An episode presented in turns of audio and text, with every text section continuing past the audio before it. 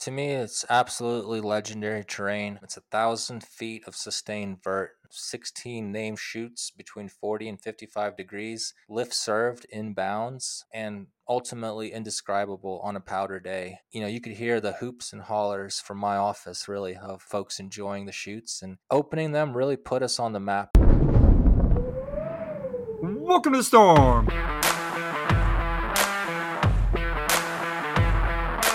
Your host, Stuart Winchester, back to Tahoe today as we continue the storm's coverage of all of America's great ski regions. Before we get there, if you are a paid subscriber to the Storm Skiing Journal and podcast, I want you to know that you have access to this podcast seven full days before free subscribers. And I want to thank you very much for that support. If you are not a paid subscriber, I get it. We all have budgets and we all have decisions to make, and none of us can buy everything. I do want you to know, however, that if you decide to upgrade to a paid Storm subscription, not only will you get podcasts a full week in advance of when you're hearing them now, but you will also get everything below the paywall in the Storm Skiing Journal, which frankly is about 80% of the content. And you know you will get frequent quality content. I guarantee 100 full articles every single year, not clickbait headlines or four paragraph missives. Your investment will directly support independent ski journalism, which is something that, frankly, we have far too little of these days. If you're not quite ready to step up to the paid tier yet, you can still subscribe to the free tier at stormskiing.com. Before we get to Mount Rose, a quick word from my partner, Profile Search International. Coming off a second consecutive season of record attendance, the ski industry has never been more competitive, and neither has the war for the best talent. How will you ensure that your organization is positioned to compete with the best and deliver results to your customers and stakeholders? Profile Search International is the only executive search and recruitment firm in the world that is 100% focused on the ski industry. They have placed hundreds of leaders in roles that truly drive results at the best and most progressive ski areas for more than 30 years. Profile Search International uses their intimate understanding of skiing and related industries and of the candidates worldwide to align talent with your needs and goals. With offices in the US and Canada, Profile Search International finds and negotiates with the right leaders for your team. Reach out to them directly at profilesearch.com or contact them by phone or email or send me a note and I will forward it on to the amped up and ready to charge team at Profile Search International. That's profilesearch.com. Episode 156 Greg Gavrilets general manager of Mount Rose, Nevada. You know what's great about the Epic and Icon passes? They make it really easy and really affordable to ski as often as you want and at more mountains than most of us could ever reasonably need. You know what's not great about the Epic and Icon passes? Just about everyone has one, which means that the majority of skier visits are hitting the same 50 big name resorts across America which is why for the past four years, I've been repeating some form of this mantra find somewhere else to ski. I love Epic and Icon Mountains, but there are plenty of big, fun, varied ski areas that are not on the national destination circuit, but give you just as good of a ski day as Heavenly or Palisades Tahoe. Mount Rose could be my exhibit A here. It's big, it's easy to get to, it has a terrific lift system, and it collects snow like a squirrel hoarding nuts. And yet, most skiers outside of Reno have never heard of the place. Why? Because Mount Rose is a true independent. No pass affiliations, no reciprocal deals. So, what has allowed Mount Rose to ignore the biggest trend in skiing? Because Mount Rose is proof that if you take care of the skiing and offer a good experience, the business part of it will take care of itself. Let's go. My guest today is in his second full season as general manager of Mount Rose, Nevada. With a base elevation of 8,260 feet, Mount Rose owns the highest base of any ski area in the Lake Tahoe region and is often the first to open for the season as a result. The ski area covers more than 1,200 acres of terrain on an 1,800 foot vertical drop, served by eight lifts, including two high speed six packs and a high speed quad. The ski area averages 350 inches of snow per winter, but scored 668 inches during the 2022 to 23 ski season. Prior to joining Mount Rose last year, he worked for Vail Resorts and Peak Resorts for eight years, spending time at Paoli Peaks, Indiana, Hidden Valley, Missouri, and most recently, Attitash, New Hampshire. He also spent 10 years at Ober Mountain in Tennessee. Greg Gavrilets is my guest. Greg, welcome to the storm. Awesome to have you. I am so glad we could finally make this one happen. How are you doing on this November Monday? Hey, Stuart, I'm doing great, and thank you so much for having me on the podcast. Um, been a long time listener and really cool to be on here. I appreciate you saying that, Greg.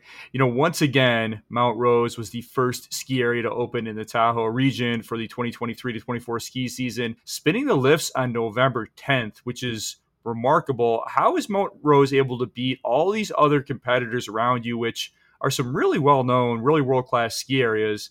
How is Mount Rose able to be the first to open, even with all those high-powered neighbors every single season? Yeah, certainly. I think you uh, you mentioned the answer in your intro. You know, a lot of it starts with our base elevation of 8260. Um, you know, it is the highest base elevation for reference in the Tahoe area. Um, we kind of say that our parking lot starts at the top of KT22 for kind of visual purposes, and that really right. helps. It gets you know we get a little bit lower temperature, a little bit better weather patterns as a result. Um, but that's not it. You know, our snowmaking system has been built out over the years uh, very smartly on key opening trails. You know, our lift configuration really helps, especially with the new Lakeview lift. That's the one that we spun this year for opening day. And then a lot of kind of off season preparation. You know, one of the things that the team here did before my arrival was summer grooming basically every single key trail. So removing rocks, stumps, trees so it kind of reminds me a lot of Hidden Valley in the Midwest, where we operated on a golf course, except there's no grass right. here, but very similar to where you don't need a lot of snowpack to get open.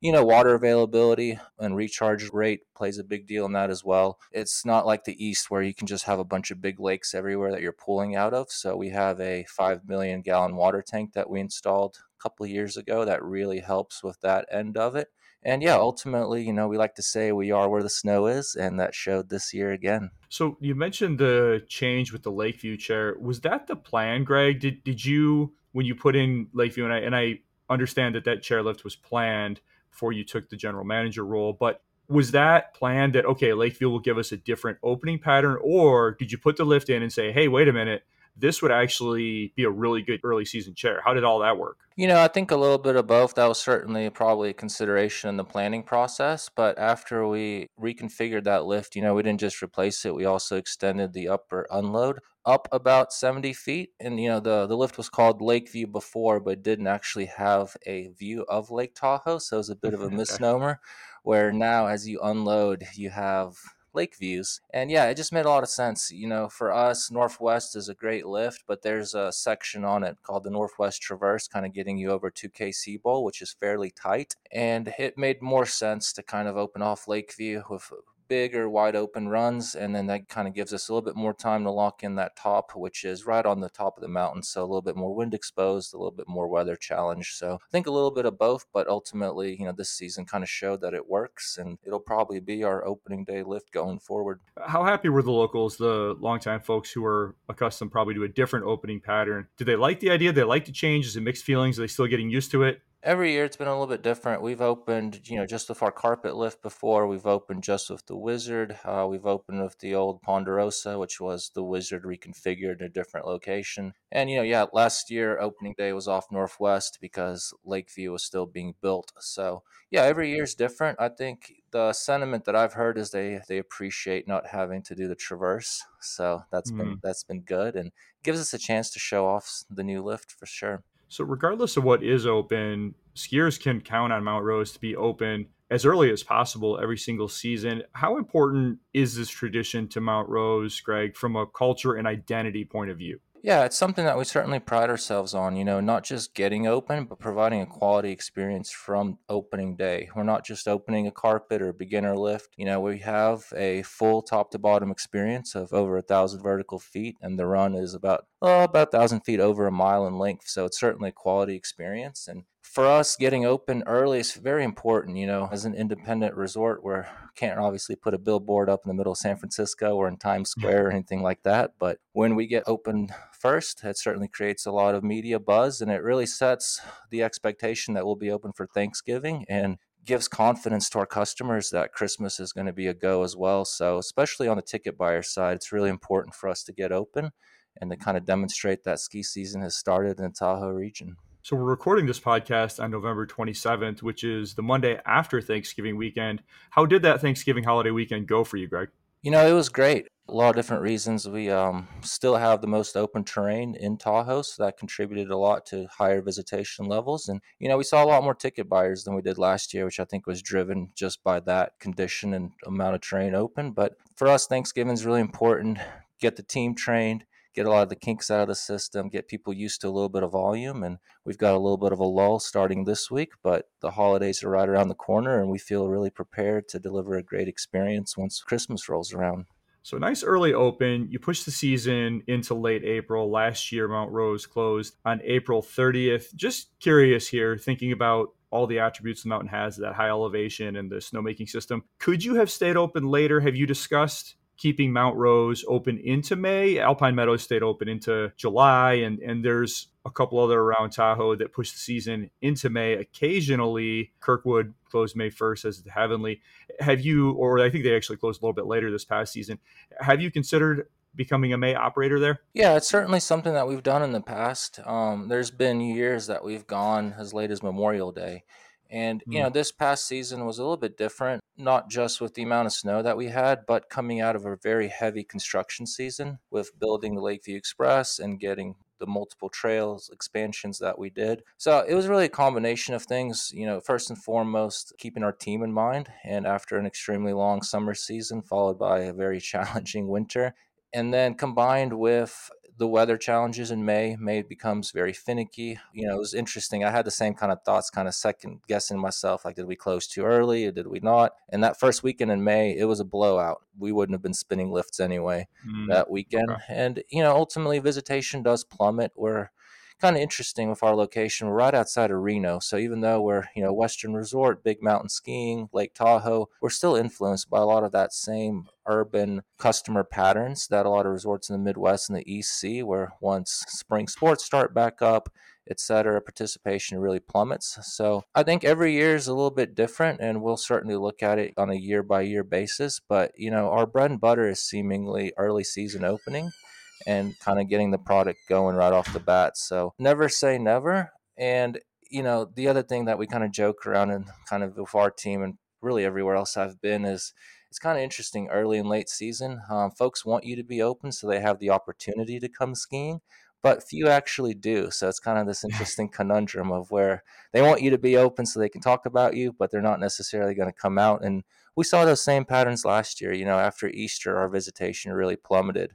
Do you mostly draw from Reno, Greg, or do you get some folks coming up from California, from Sacramento, from the Bay Area, or, or do most of them opt for one of the other resorts that is a little closer to them on the west side or north side of the lake. We draw quite a bit from Reno. Ultimately, that is our bread and butter as far as our season pass base goes. But no, we're certainly tapping into the Bay Area and to Sacramento. About 20% of our visits come from that area. And surprisingly, we have a couple thousand pass holders that live in the Bay Area that either have vacation homes up here or, you know, choose us as a destination. I think one of the things that sets us apart is just that proximity of Reno. So yes, it's a mountain experience, and you have all the benefits of a medium sized resort city with plenty of amenities, cheap lodging, um, reasonable dining options, et cetera, et cetera. So we kind of tap from all around. So not, not exclusively Reno based, and certainly on the holidays, most of our ticket buyers are out of the Central Valley and the Bay Area of California. That base of Western ticket pass holders, is that growing over time, Greg?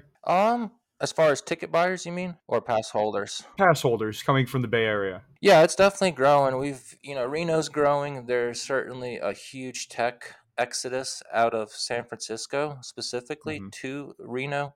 We've Mm. got the Tesla Gigafactory here, which builds all the batteries for them. There's just been a lot of tech moving out. So I think with that kind of trend combined with just our increased marketing chops, so to speak, is yeah, we, we view California as an important market for us and one that we're trying to grow. Do you hear anecdotally from those folks? I guess what I'm getting at here is are you getting Epic and Icon refugees? Are, are you getting folks who maybe skied at Palisades or Northstar or Heavenly in the past, but those places are getting pretty crowded?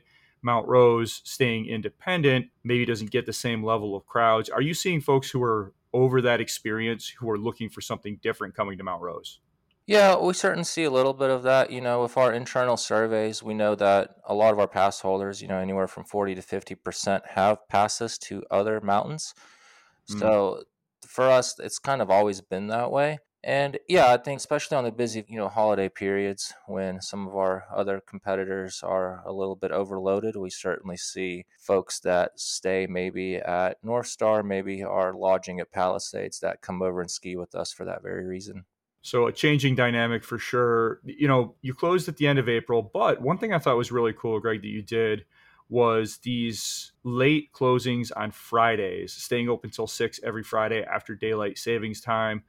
Was that an experiment? Was that the first year you tried that? And how did that go? Yeah, so it was definitely something new for us. Um, it kind of came out of an event that we've done annually called Sunset Wine and Ski, where we would stay open Mhm. one day in April late and kind of have a wine bar at the top. And when I first got here in 2022, I kind of experienced that Sunset Wine and Ski, and I was just amazed by the amount of people still pulling into our parking lot at 4 p.m. to go skiing for an extra hour. Mm. And that's kind of the light bulb moment to, hey, I think we've got something here. Let's try it, especially on a Friday. And it worked really well. You know, we were uh, doing a bar at the top of the Lakeview Express lift every Friday afternoon. We had a DJ up there, and it kind of also let us pay tribute to the past in the 90s we had a gentleman that would basically dig a bunker in the snow at that very location and sell Mhm. beer hot dogs put up a bunch of flags. I think we were in ski magazine at one point with a picture of that. So trying to Cool. recreate a little bit of that mystique but also give our locals a way to kind of get out of work a little bit early on friday come get a few turns in and experience the atmosphere. So it was a stunning success. We'll certainly do it again. And you know that location it's really unique. You've got views of mount rose proper across the street at that time of day you can see like Tahoe shimmering in the distance and then you've got views of Reno. So it's a really cool spot on the mountain and this past summer we actually built a view deck up there to kind of make that location a little bit more permanent. So in the winter there's a flat surface now to stand on and ultimately in the summer for the hiking guests um, there'll be a really cool platform where they can see the lake. So you did it for six days last season. Sounds like it's coming back for this year. Have you considered expanding it beyond Fridays? Uh, it's certainly something that we're looking at. You know, um, this year we're going to try to do it a little bit earlier. We did wait till daylight savings time last year, but I think we've got a couple of weeks opportunity with the daylight to do it maybe starting late February. And we're going to try to start a uh, adult race league, so kind of copying the beer league model from back east, uh, just kind of with that late afternoon. And yeah, never say never. I think part of it is one, getting our guests used to it. The other part is getting our team used to it. Ultimately, it does stretch the day out a little bit more. And, you know, in the West, we're used to operating 9 to 4 p.m., not necessarily 9, 10, midnight 3 a.m like back east so it's certainly a, a lot of operational dynamics are a little bit different as a result Do you think that night skiing could work at Mount Rose given its proximity? Because that's really what you need for night skiing to work, right? Is proximity to a city. And given that you're right above Reno, is that something you could do? Light up one lift, maybe Lakeview or something, and run some lights and have a more regular night operation? Is that something that you've ever talked about with the owners?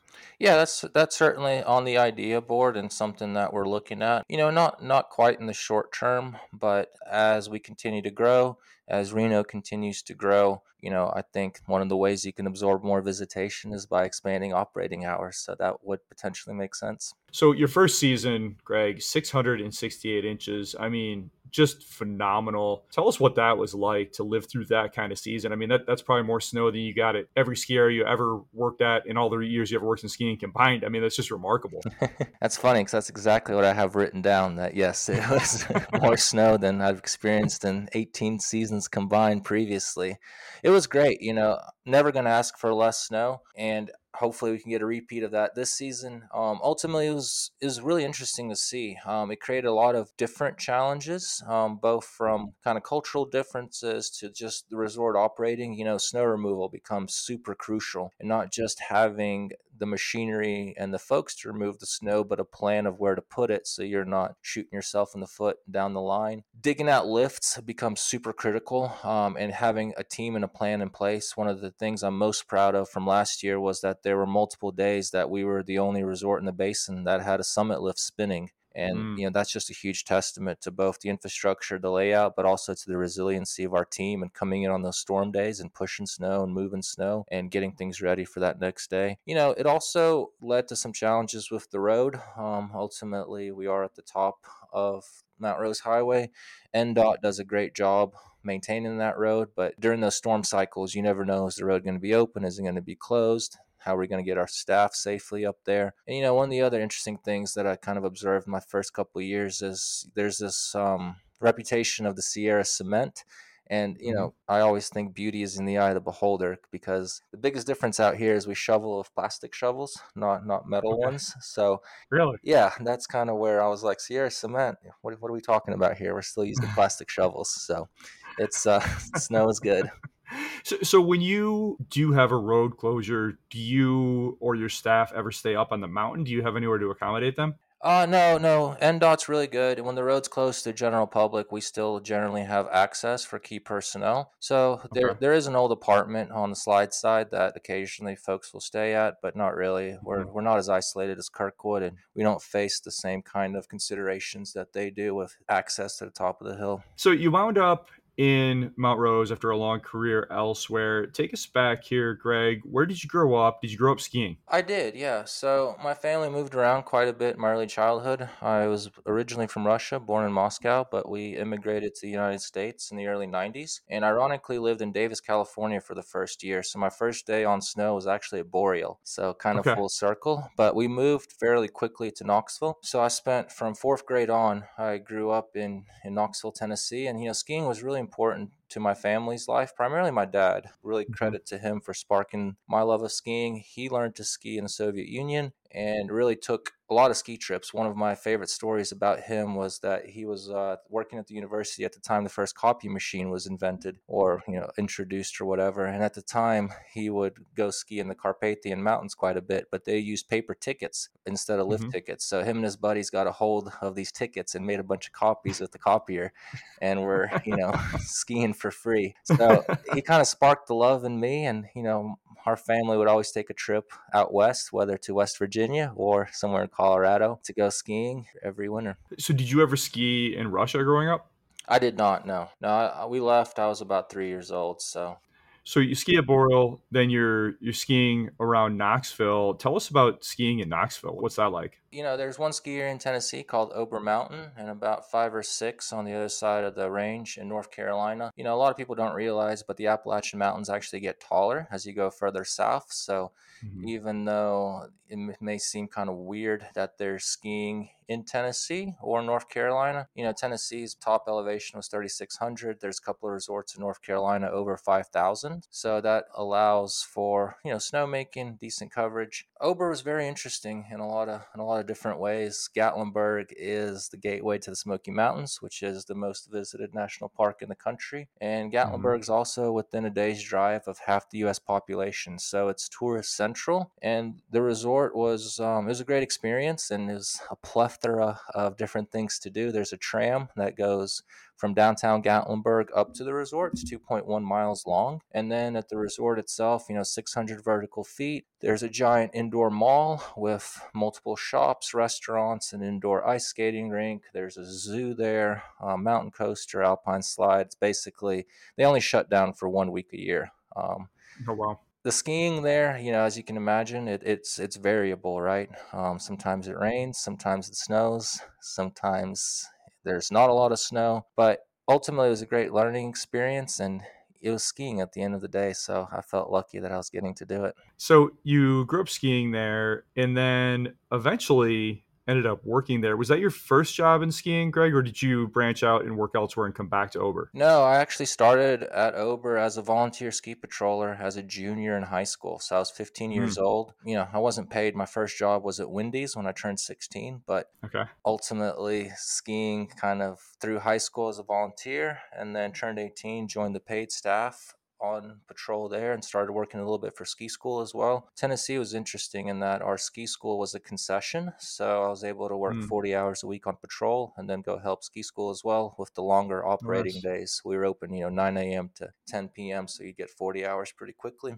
So yeah, that's kind of where my career started. I went to the University of Tennessee while continuing to work at the resort and yeah, it's kind of started progressing from there. So you take us through that progression, Greg, up to you know you were there for ten years. So you started out on patrol and ski school, and where were you at when you left? So it's kind of you know interesting how it all evolved. Ultimately, patrol and ski school to start with, and then started working a little bit with the marketing department in the summers. It's going to sound really corny, but we had a, a road show that we would go on in the southeast uh, with a couple of other Gatlinburg attractions, like Lumberjack Feud would do a, a lumberjack competition. The mm-hmm. aquarium was there, and we'd go set up at malls. We'd go set up like at the Cincinnati baseball stadium. We'd go down to Florida and our part for Ober was we had a tubing slide that would basically build out a scaffolding and then chip ice. So let people tube in the parking nice. lot. But then we also had a ski deck. So if you remember, it's kind of a I don't know how to explain it. It's basically a trailer with a carpet that spins. And right. if, if you remember ski ballet from back in the day, there's uh-huh. a, a, lot of transferable moves. So we would go and um,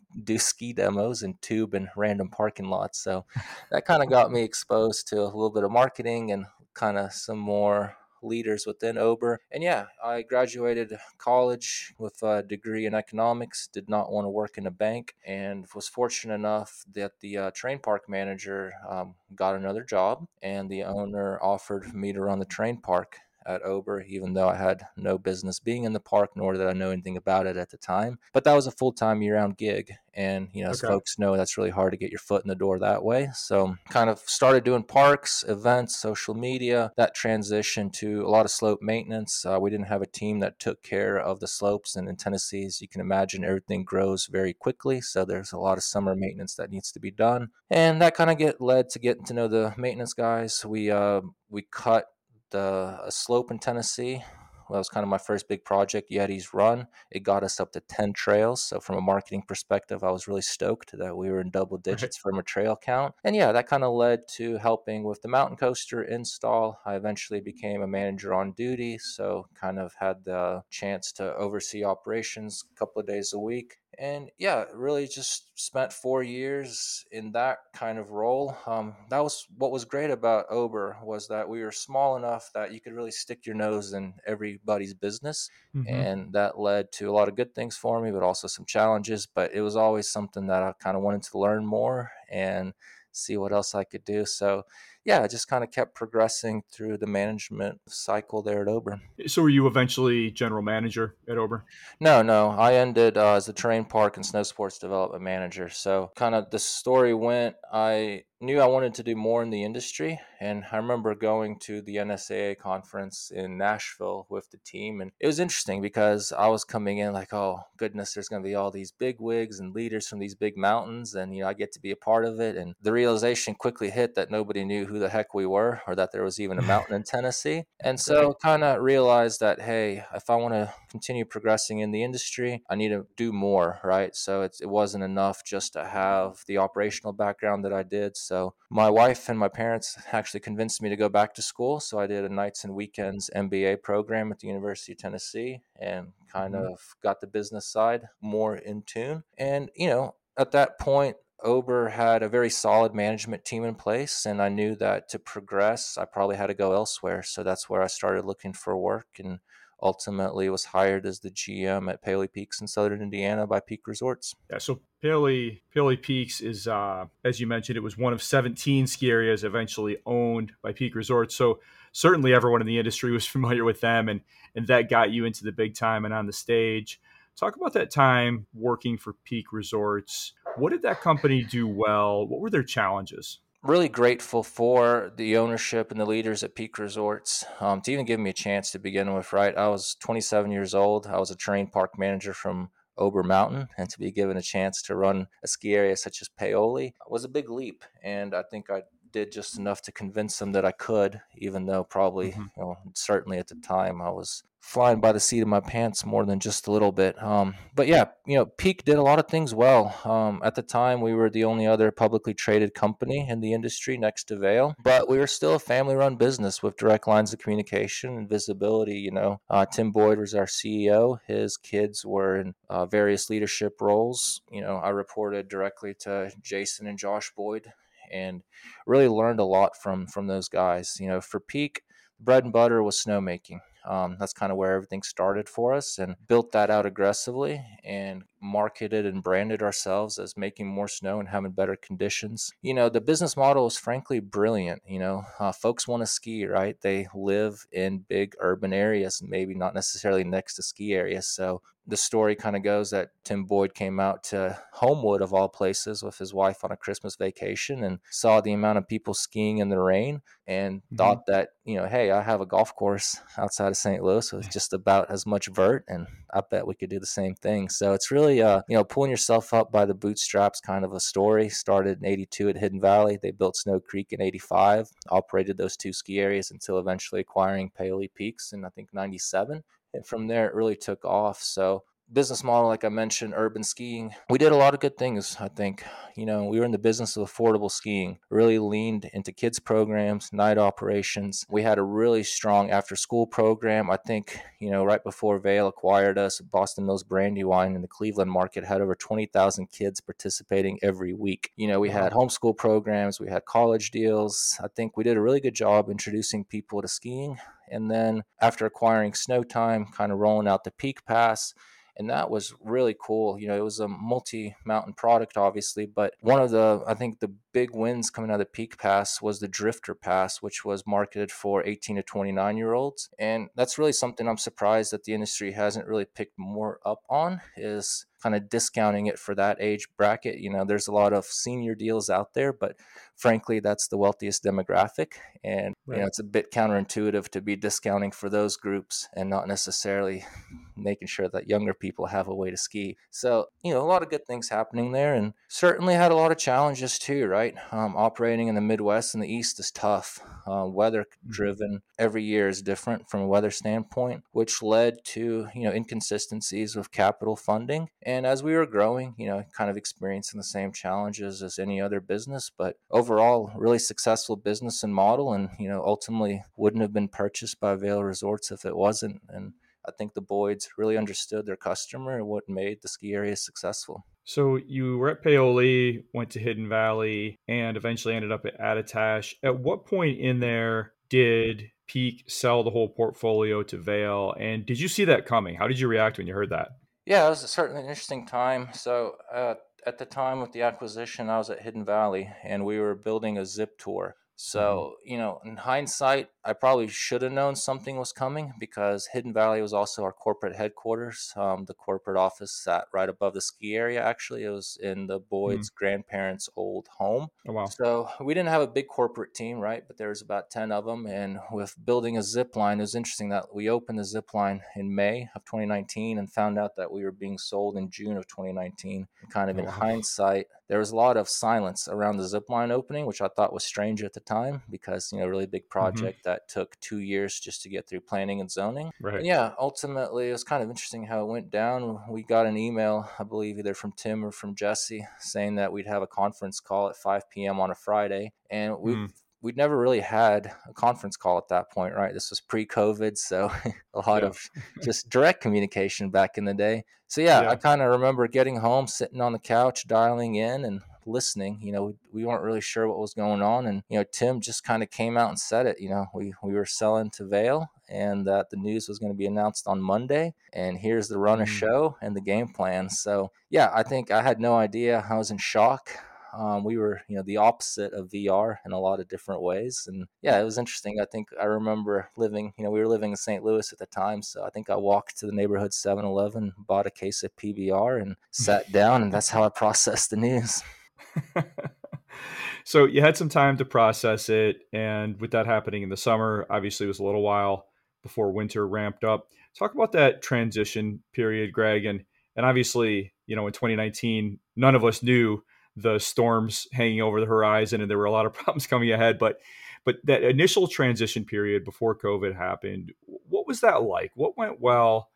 Where were there maybe some rough patches? Just talk about transitioning from an employee of Peak to an employee of Vail and, and how the companies handled that whole process. Yeah, it was really interesting and eye opening in a lot of ways. You know, I think in full fairness, just to call out is I've never been a part of an acquisition before. So this was Mhm. my one and only time kind of transitioning. So Yeah. I'm sure that folks that have done it more probably knew what to expect. But you know, for all of us at Peak, we were we were really blind and had no idea how it was going to go. Vail called the process integration. So it was really changing our business model to fit the Vail business model, right? So, you know, I think anybody you would talk to would admit that there was a lot of challenges and a lot of misses and a lot of wins too. So Mhm. it seemed initially that there wasn't much desire from VR to understand our operating model. And kind of, you know, despite having 17 ski areas in various markets, it was basically nope, like let's let's change you to fit our model and we're going now. Mhm. So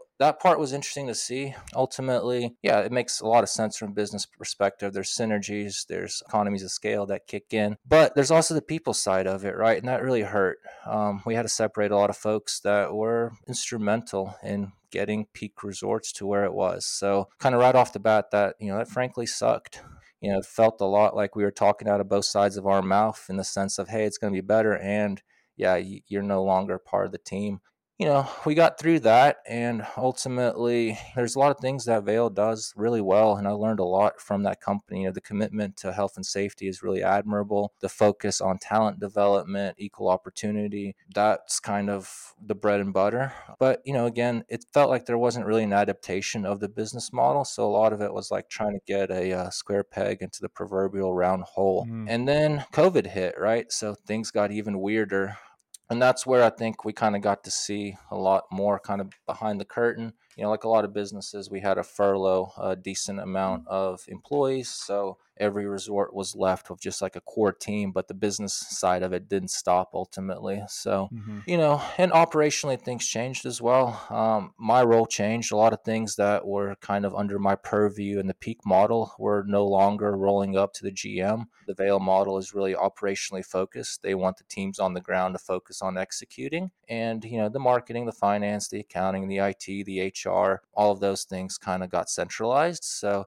it made things challenging to have everybody marching in the same direction to the beat of the same drum. Mhm. Things got better eventually, right? And things are still getting better. I think it just takes a long time for a big ship to pivot. And, you know, I think a lot of the struggles that we saw at former peak properties over the first few years of the acquisition were kind of a result of that failure to fully understand the operating model of of peak resorts and kind of how it all fit and it's been you know frankly it's been great to see the the transition and kind of the riding of the proverbial ship towards the end of last season and this season When you say they didn't, DeVale didn't understand the operating model of peak resorts, are you talking about emphasis on snowmaking? Are you talking about something else? What, what, what specifically were they missing with these smaller Midwestern mountains? You know, I think just the the fundamental kind of breakdown of hey, how does this mountain get open? How do we stay open? What does everybody do? Right? At, with Peak, we all wore a lot of different hats. Like at Hidden Valley, you know, I'd be making snow during the day with the day guys. I'd be pushing snow sometimes. I'd be selling tickets at other times. So it was, you know, I use a pirate ship analogy quite a lot. In that ski areas are a lot like pirate ships. We have a lot of different employees with all different walks of life, and we ultimately all get a cut of the proverbial revenue at the end of the day. But it takes everybody from all different kinds of walks of life to make these resorts work, especially in urban areas where there's not a background for skiing. That was one of the things in the Midwest where people worked at ski areas because, you know, Paoli, that was one of the best employers in town. It wasn't necessarily because they loved skiing or had a huge passion for the industry. It was because we were good employers. So I think a lot of little things like that added up to some of that misunderstanding.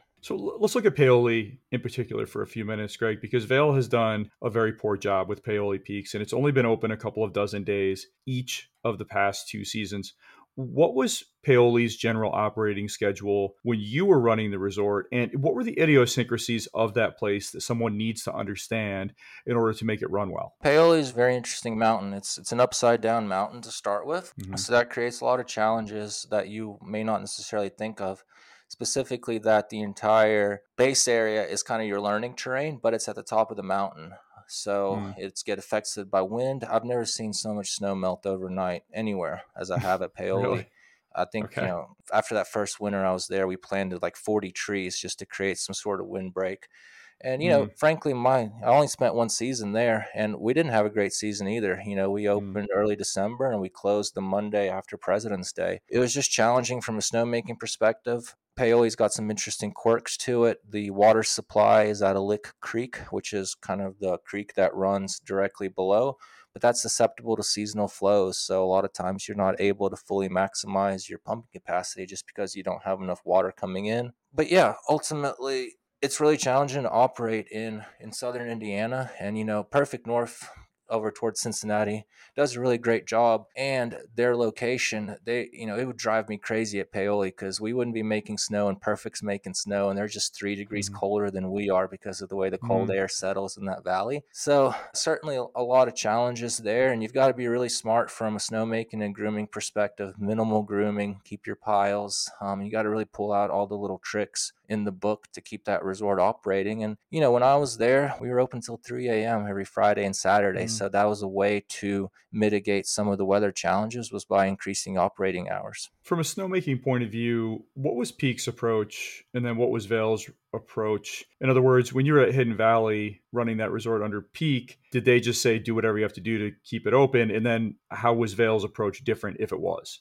Uh, it wasn't really different. You know, I think with Peak, there was a lot more involvement from my leaders, from the Boyds in snowmaking. Mm-hmm. You know, I'd be talking to them on a nightly basis, frankly, like where are we, where are we making snow? What are we doing? What do we see? Uh, with Vail, they were a lot more trusting in the sense like, hey, y'all know what you're doing and go do it. You know, I think when we first acquired, I had a pump go out at Hidden Valley and was able to get funding from Vail to replace it for snowmaking. So I think, yeah, Vail certainly understands the importance of snowmaking. But kind of going back to the people side, a lot of these older systems have a lot of quirks, and you need that institutional knowledge to fully maximize production. So that was kind of, I think, the bigger gap. It wasn't necessarily that Vail didn't want to make snow. Or was no, I've never been told not to make snow, right? So I think the goals never really changed. There's just the people part of it that suffered. So you end up running Attitash, which is a terrific ski area. And I actually just recently hosted Brandon Schwartz, Vail's current GM at Attitash, on this podcast a couple of weeks ago.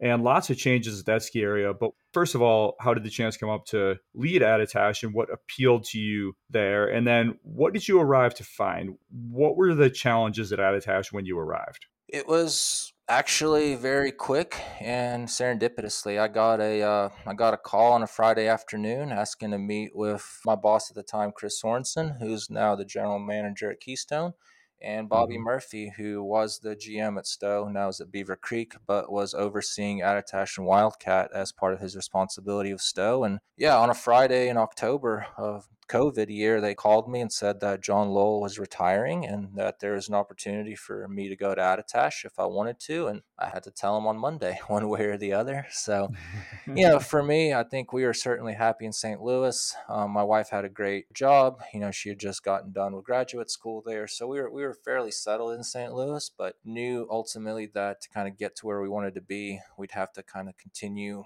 proving ourselves. So, yeah, I jumped at the chance of Attitash. I'd never been to New Hampshire before, never skied New England, but I knew of the reputation of the mountain. I kind of had a lot of background knowledge from the peak days of what was going on up there. And, you know, for me, it was a chance to prove myself on a bigger stage. So you show up, and what'd you find? Uh, it was really interesting in a lot of ways. You know, ultimately, when I came to the mountain, the first realization was that our senior leadership team was basically decimated, right? Between the, the transition period from peak to Vail with the separations and then people leaving for other jobs. Um, as you're well aware, Mount Washington Valley has a high density of ski areas, so there's no shortages of opportunities. And it's, you know, fairly common for folks to kind of jump around. And at the time, Wildcat had a new GM, Josh Clevens, and you know, thankfully we had a new mountain manager at Attitash, uh, Deirdre Riley, who agreed to move from Park City back east. And she came in about, a, I want to say a little bit over a month before I did. Mm-hmm. And so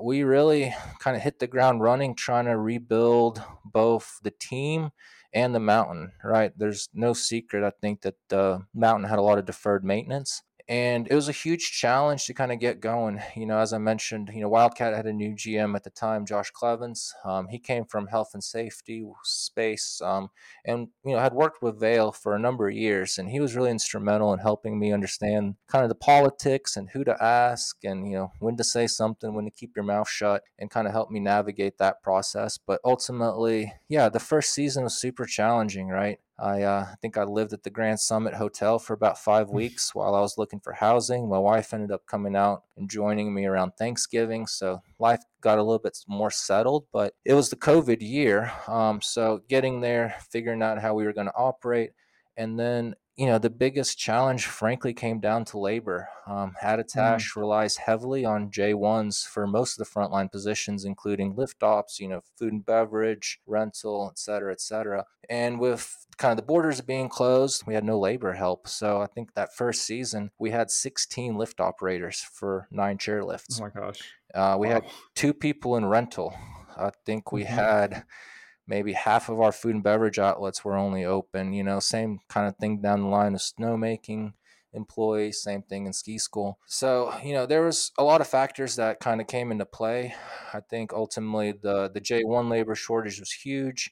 You know, you saw Vail pivot really hard on wages recently. And that was really great to see because in New Hampshire, that was our biggest struggle. We were paying significantly less than the Vermont resorts were. Um, we weren't paying overtime at 40 hours at the time. So there's a lot of factors that led to, you know, the quote unquote domestic employees choosing the Vermont properties to work for Vail instead of us. And yeah, it was super challenging. You know, as you know, you probably, I think the town of Conway probably still hates me because we weren't able to spin every single lift that they wanted. We had to make hard choices, right? Ruthlessly prioritizing terrain over just more lift spinning. I probably, you know, myself, my mountain manager, my patrol manager, my lift manager, we were all working lift positions that first year. So, you know, that was tough. Not being able to be transparent with the public about our short staffing was really tough as well. That was something that, you know, the powers that be wouldn't really let us leverage social media, wouldn't let us kind of, hey, this is what's actually going on, right? And we're doing the best we can. So, a lot of frustration, as you can imagine, a lot of questioning what we were doing that first year. And as a result, you know, the team really rallied. We formed such strong bonds. We were committed to what we were doing. And really, it's kind of like that football team mentality, right? Like, almost middle fingers to the outside world and let's get our job yeah. done. Let's put our heads down and we're going to, mm-hmm. we know that we can do something at least. So it was the most challenging time of my career, but also the proudest just to see how that team rallied. And, you know, it's really cool still to see today that the core team, you know, the senior and middle managers at Attitash are all still in place. And, you know, as you heard from Brandon, they've made a lot of good changes. And that's really cool to see that team rewarded. And, you know, ultimately, Attitash is an awesome mountain, right? It used to be the red carpet ski area. Um, that's kind of the reputation. And we couldn't, frankly, even get close to that level of service. So that was certainly frustrating. And, you know, mm-hmm. I ultimately learned that there's only so much you can do. And sometimes, you know, in my role specifically, you've got to be able to take it on the chin and you've got to be able to deflect that pressure off of your team. So that's kind of where the light bulb moment went off on me. And I was like, okay, let's try to redirect some of that anger and let's let the team members kind of try to flourish. But I think without Deirdre's commitment to the mountain, her knowledge of the enterprise, um, you know, there's a lot of blood, sweat, and tears there. A lot of great people. You know, Nate Waterhouse in ski school. I mean, they they ran three lifts basically every day. Nate Jones with the patrol, their patrollers were helping on lifts. You know, the lift manager was doing the best he can. So ultimately, you know, I'll always have a special place in my heart for Attitash and specifically for the people there because I know that we did the absolute best that we could in extremely challenging circumstances. I mean, that's it, it's a hard position to be in, Greg. How much of that, in your opinion, was the world was a tough place to be in for a while? And how much of that was Vail and maybe growing too fast and trying to do too much with really bad timing? Yeah, I think life is really mostly about timing, right? And between the different business model, the acquisition of the resort, and COVID hitting, it was uh, frankly a perfect storm. You know, looking back on it, yeah, if we'd gotten the wage initiative pushed through before the 22 season or the 21 season, you know, would it have helped? Sure. But would it have moved the needle to us being able to operate a full footprint? Like, no, there was tons of people that weren't working at that point in time, et cetera, et cetera. So, yeah, I think it's not fair to, to kind of push fully the blame on Vail, but I think there's a lot of truth in what you said with growing fast and ultimately then a storm hit, right? And you didn't have your hatches buttoned down. Uh, how much did that experience push you to Mount Rose? Are those things related at all, or did the opportunity come up and you said, you know what, this is actually a really good fit for me? Just t- take us through that transition and whether that dire circumstance at Attitash contributed to that, or if it's all a bit of a coincidence. No, I think I think it's all a bit of a coincidence. You know, for me, I really appreciated what Vail did. You know, certainly for my career, I learned a lot. And I also knew that, you know, probably my long term future wasn't with that company. Um, you know, at the time that I left Attitash, there was only two other GMs left from Peak Resorts, right? It was mm. Jake at BMBW and Russ at Hunter. So, you know, looking around, the writing seemed to be on the wall. And you know, for better or worse, I'm sure it wasn't intentional, but it felt like we were we were outsiders in the company. We were we were the peak guys. We weren't the Vail guys. We didn't come up in Keystone with everybody else and know everybody and get opportunities that way. So for me, I think that was certainly a part of it, but ultimately it came down to family. My wife wasn't able to find work in New Hampshire and we weren't really happy there. And that kind of strained a lot of things and really started questioning what I was doing as a whole, um, really looking potentially even get out of the industry because, you know, family's not happy i'm not happy like well, you know what are we doing here? And then ultimately the job at mount rose came open and i knew that if i didn't apply and if i didn't at least try to make that transition i would forever regret it right? And then when i met the ownership group here i experienced the mountain.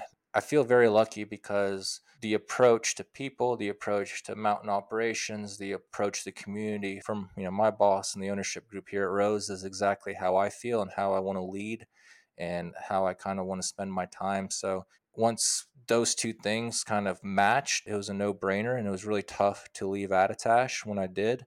And hopefully I'm, I'm at a place where I can stay for a long time. Had you skied Mount Rose before interviewing for the job there? I had not. No, I, I knew of Mount Rose, uh, just frankly from peak days and us dreaming about other acquisitions that were close to urban areas. So you know, ultimately knew about Mount Rose and kind of the location, but no, never skied here and didn't know a whole lot. You know, I'd skied Tahoe obviously, but hadn't made it mm-hmm. up to the northern part of the lake. So humor us on this.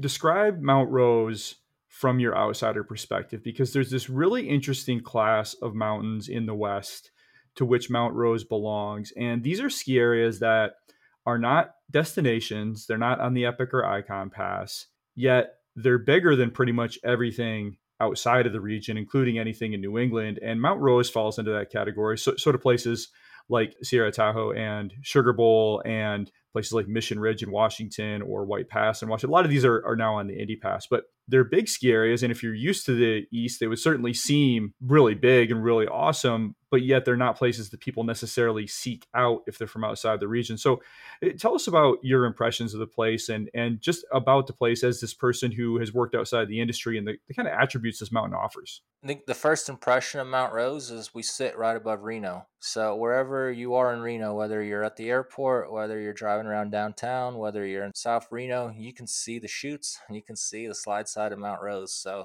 mm-hmm. that's really cool. The topography here is wild. You know, we sit at 8260 right at the base, and then on the slide side, it's 4,000 vertical feet straight down to the Washoe Valley, wow. which is actually skiable Jeez. in the winter. And this past winter, I think wow. some of our locals got over 40 days making that run from the top of Mount Rose all the way to the valley. So it's amazing. You know, at first glance, you're like, wow, this is big. This is awesome. You know, the chutes are breathtaking. They're intimidating. Driving up the road, they dominate the landscape. Mm-hmm.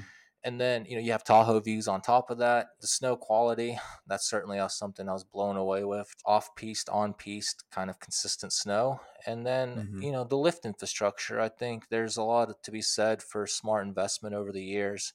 You know we have two six packs out of both base areas.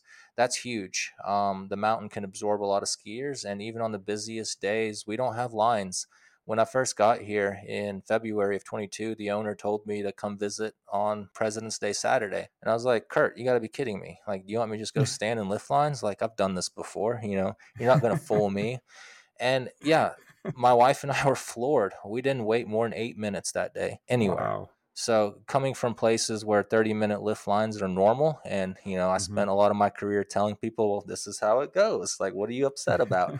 so to kind of see the other side of the coin was really awesome. And it was, I'm like, wow, okay, so it can be done like this. And mm-hmm. you know, the terrain variety that we have at Rose, we've got a really great beginner pod that's kind of off to the side, and then really nice blue runs, really steep runs.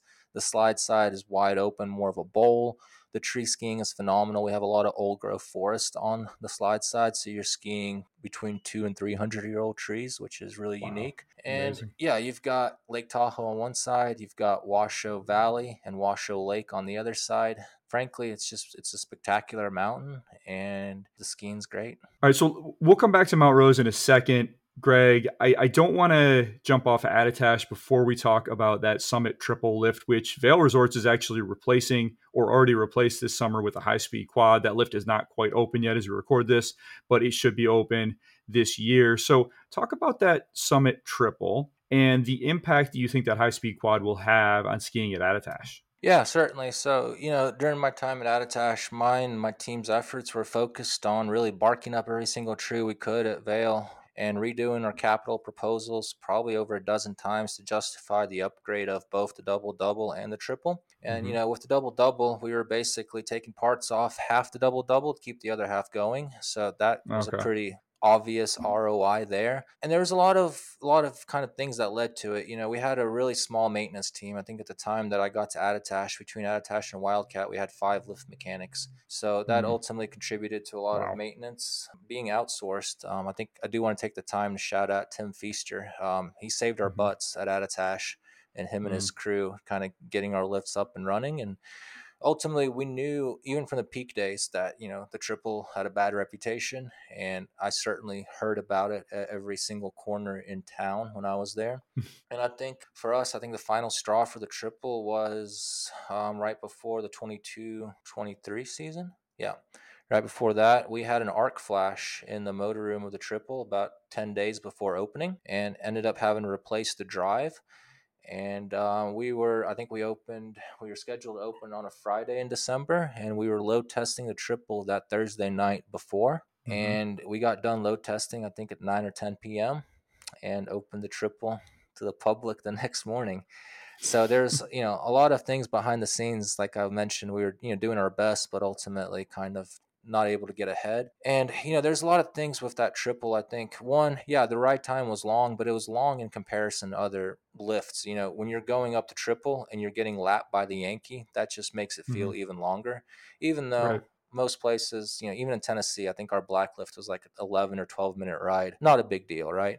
right. But ultimately, really important from the guest perspective. I think at that time we were the only mountain on a multi pass in New England that didn't have a high speed lift to a summit of over a thousand vert. And I think all those things kind of made the business case strong. You know, really huge props and shout out to both Deirdre and Brandon for getting the Summit Triple approval across the finish line. And you know, a lot of things that we did during my tenure at Attitash were kind of in preparation for that eventual replacement. That was the main reason that we re-established snowmaking on Wilfrid's was to justify the replacement of the triple because now all of a mm. sudden we could tell Broomfield that we had multiple routes off the summit. I think one of the misconceptions about Attitash there is yeah, the summit is a little bit crowded, but it spreads out really quickly and those top trails can absorb a lot of people. So, you know, I never really had the capacity concerns of a high speed four pack on that mountain. And once I got here to Rose and saw we only have two ways off of our six packs and it works just fine. So that that made me feel a lot better about about the operation there, and ultimately, really super pumped to see that lift going in, and I can't wait to go back to New Hampshire and ride it. So you get to Mount Rose, and it's a completely different world where those upgrades, for the most part, have been made. And we'll talk about Lakeview in a minute. But you know, n- none of that happens by accident. These buildups of lift infrastructure and this careful planning over time, and you don't get to no lines on a President's Day Saturday without very deliberately working toward that. So that is a credit to the Buser family, who have been part owners of Mount Rose since 1971 Greg, tell us about their Buser family and their vision for Mount Rose and how that's helped develop the mountain over long term. Yeah, certainly. I think we're we're very lucky to have the Busers as our majority owners, and you know their their family's been involved with the ski area since the '60s. Um, you know, mm. Fritz came over to the United States uh, selling Henke boots, and they were the very first ski boots that had buckles instead of laces, and that's kind of how it all started. You know, as far as stewards of a mountain and an environment goes, uh, we couldn't be luckier to have them. Their commitment to employees is first and foremost, and it all kind of starts from there, but also to the guest experience, really driven to make sure that we have quality terrain, that we maintain affordability, and ultimately people come first for them.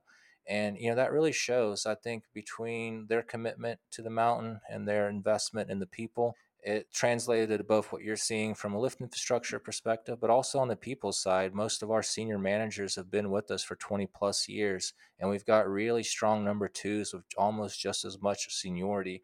So I think that emphasis on both people and place has really driven the success of Mount Rose. So they've owned the place for a long time, and it sounds like they're committed to it. They did, however, put Mount Rose on the market for some time. It ultimately took it off the market in 2017. Again, I appreciate that you've only been there for a couple years now, but what can you tell us about why the Busers considered selling Mount Rose and ultimately why they kept it? So I think as a lot like a lot of other family-owned businesses, you know, Fritz was kind of getting to the end of his career and ultimately wanted to make sure that they did the most responsible thing. So I think putting the resort on the market was kind of a test case of like, hey, can we get what we think this is worth, right? And when the answer was no, it made a lot more sense to maintain it within the family and to get the next generation online. So right now we're kind of in the midst of that generational transition, and the next generation of the family is really excited and involved in the operation and wants to see things continue as they are. And I think from a financial standpoint, it made more sense to keep operating the ski area versus getting a one time lump sum payment. You know, the landscape has changed a lot around Tahoe since 2017. And Vail already owned its three resorts at that point, but Alterra and the Icon Pass didn't exist yet, and Palisades Tahoe was still independent at the time. What's your sense now from working with the family over the past couple years here, Greg? Do you get a sense that they're committed to keeping Mount Rose independent, or is it still for sale if the right check comes along? Yeah, it's a great question. I really appreciate the opportunity to kind of be able to clear the air on this topic. And the answer is no, we're not for sale. And I don't think there's a there's a certain sum of money that they're waiting on. It's been made clear to me that the commitment is to continue operating. And our business has grown significantly from 2017, right? So our pass holder base has increased, our visitation has increased. You know, coming into that time period, we were just coming off of a record breaking season. Well, we just had another one. So as the business kind of continues to scale and to grow, I think it makes more sense for them to keep it. And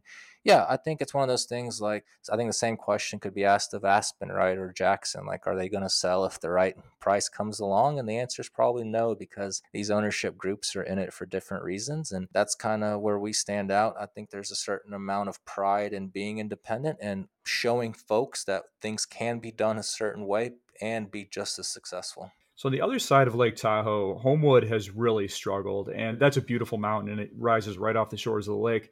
Their unique struggle is that they are south of all the traffic going to Palisades Tahoe and Northstar, and it essentially effectively cuts them off. So that's one independent ski area that is has been a direct casualty in one way or another of the megapass of the, the switch to megapasses. It sounds like Mount Rose is weathering this really well, and in fact, maybe benefiting from it. Uh, how much is is that the case? How much is it also just Reno growing, you being the closest ski area to there? Why do you think Mount Rose has been doing so well since just you know 2017 wasn't that long ago? You know, you're spot on about your assessment. You know, with the Mega Pass influence, and not necessarily the pass side, but the ticket pricing strategy has really helped us. We're over a hundred dollars cheaper for a full day lift ticket than Palisades is right? Jeez. We're like 90 or 80 dollars cheaper than Heavenly the Northstar. One, that's allowed us to raise our prices and mm-hmm. still maintain affordability. And I think Tahoe is probably the highest density ski market in the country, if not one of the highest densities. And people have choices when there's 18 resorts within an hour and a half. And so I think we see that, right? We see the benefits of when other places start getting busy on a Saturday that folks come to ski at Rose. So we've been able to pick up those customers. But if we didn't provide a great experience and a great mountain, we wouldn't be able to retain them. So there's also that part of it to where we're continuing to grow as Reno grows, but ultimately pulling the levers to manage our capacity and to control the on snow experience is really important to us. So it sounds like you have a good commitment to independence from the owners, the Busers, and you have great support there. You also stepped into a really great situation, Greg, and this is one that you don't often get in the ski industry, but you took over for Paul Senft, who had run Mount Rose as general manager for 30 years, and you actually got to work with him in a transition period of several months. So, talk about Paul and his legacy and how he helped you during that transition period to understand the culture of Mount Rose. Paul was a big part of the growth that we experienced over the last 30 years. And, you know, he was instrumental to driving the necessary infrastructure improvements that we're benefiting from today and continuing to build out the mountain. One of, I think, the key aspects of his legacy is hiring and retaining great people. You know, as I mentioned mm-hmm. before, our management team is extremely tenured and experienced they know the mountain in and out they know the business in and out and i feel very fortunate to kind of come into a position to where i can really elevate the team and not necessarily focus on rebuilding and you know ultimately i think having the overlap of paul was great because i wasn't thrust right into operations. I was able to kind of be incognito really get a sense for the community get a sense for the mountain get a sense for the employees and kind of understand the business dynamics before kind of getting thrust into into the leadership role.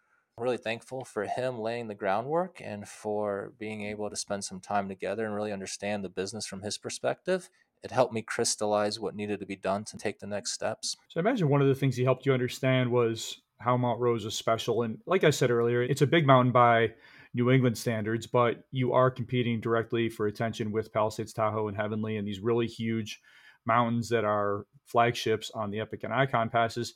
From your assessment, now that you've worked there for a little while, I mean, what what does make Mount Rose stand out? What makes it special? Why would a hardcore skier go there when they could go to Heavenly for less money if they got a season pass, for instance. Yeah, I think we've got a lot of uh, unique attributes that really distinguish us from the other mountains. You know, we've really harped on our elevation, which translates directly to snow quality. You know, mm-hmm. the hill layout itself, we don't have a whole lot of traverses. We don't have a whole lot of trails crossing. We have really well laid out pods of where we're not mixing ability levels. You know, our lift fleet, I think that's something to continue to call out. You know, three high speed lifts. We have 14 seats out of the base area on the road side. So that all leads to, you know, know less lift lines. The acreage is you know we have 1,200 skiable acres, but the mountain skis a lot bigger than that. There's some hike to terrain. There's some really nice tree spots. Just a lot of exploring that you can do, and it's big mountain skiing close to home, right? It's right. It's 20 minutes from Reno, but it's big mountain skiing, and a lot of things too. I think is our consistency. You know what to expect every time you come to Rose. Um, it's not a question of what lifts are spinning. It's not a question of what the grooming is like. I think our guests know what product to expect, and hopefully we're delivering and matching those expectations. And the other side of it is we've got a different vibe. And that's something that everybody picks up on. You know, from our lift attendants to our employees in F and B to really anybody on the mountain, it's different, and we really tap into the friendliness side of it, but also kind of still that offbeat. You know, it's just skiing at the end of the day. You know, we're not rocket scientists mm. here. It's just skiing and combined with the events that we do, um, the local focus aspects, and I think all of that really sets us apart. You know, there's not one thing in particular, but I think the combination of them all really differentiates Mount Rose. So you mentioned the density of ski areas. One of them is actually right below you, and that's Sky Tavern, and that's kind of a unique place, and we can talk about that in a moment. There's old trail maps online showing actually a lift connection from Sky Tavern up to Slide Mountain and Slide Mountain is the side that Zephyr Express is on now. And, and that, from my understanding, up until the mid 80s, was a separate ski area from Mount Rose, which is off the Northwest Express and Lakeview Express side. So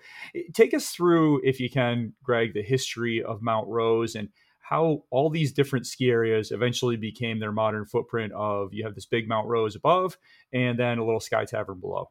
Yeah, it's really interesting the history of skiing in northern Nevada. Um, before I jump into it, just a quick plug for our website. We redid our history page, not this nice. past summer, but the summer before. And I'm going to go out on a limb and say that it's the most comprehensive digital archive of any ski area in the country. It's really neat. So check nice. it out. There's pictures, there's newspaper articles, and you can actually fact check what I'm about to tell you on there. So, um, yeah. So as I said, Northern Nevada skiing. You know, it's really interesting the the long history of skiing in this area.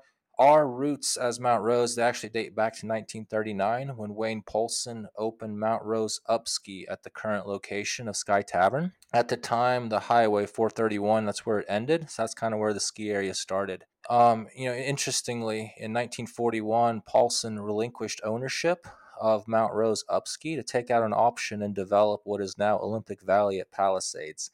So mm. kind of, you know, intertwined legacy there.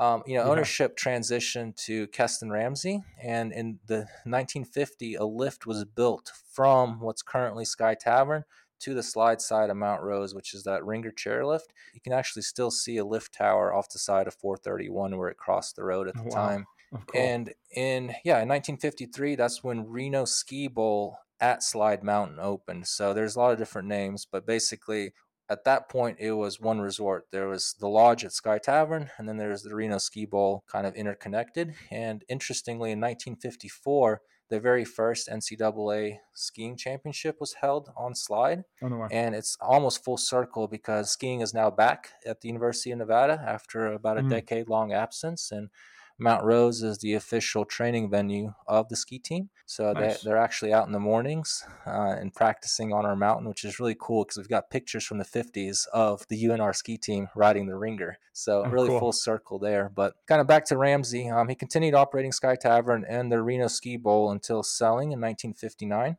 And, you know, he was also really instrumental in the early stages of cutting trails on the Mount Rose proper side of Mount Rose right now. So one of our runs, Ramsey's, is still named in his honor. And I think the rumor is he actually cut that trail or helped cut it. Oh, wow. So kind of really linked there. And then the next sale really marked that first split in ownership. So Reno Ski Bowl became Slide Mountain in 1962, and it operated independently from that point on from Mount Rose Upski which was at the current location of Sky Tavern. The next chapter in the story goes as the ownership group that was operating Sky Tavern began developing Mount Rose main side, and Mount Rose Development Company was formed in 1964, and that's when Mount Rose Resort opened, which is now on the main side of Mount Rose. So at that time, there's basically Sky Tavern and Mount Rose, where we are, same company, and the slide side, different company operating. And in 1968, our ownership group sold the current Sky Tavern property to the city of Reno for really two purposes. Um,